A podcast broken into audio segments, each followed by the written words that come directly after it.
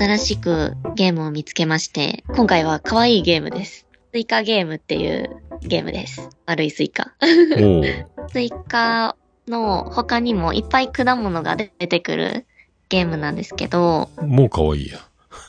なんかぷよぷよみたいに上から果物があのランダムにこう出てくるのを好きな位置に落としていって、なんかちっちゃい果物から大きいスイカまでこうあるんですけど。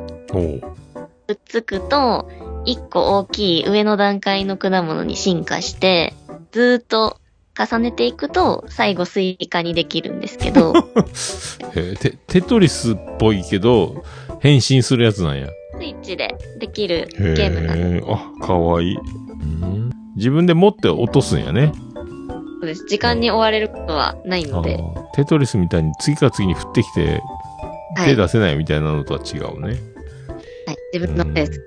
おー皆さん、スイカゲーム、はい、覚えて帰りましょう。島次郎ちゃんおすすめゲームコーナーでございました。では、また来週です。また来週。また来週。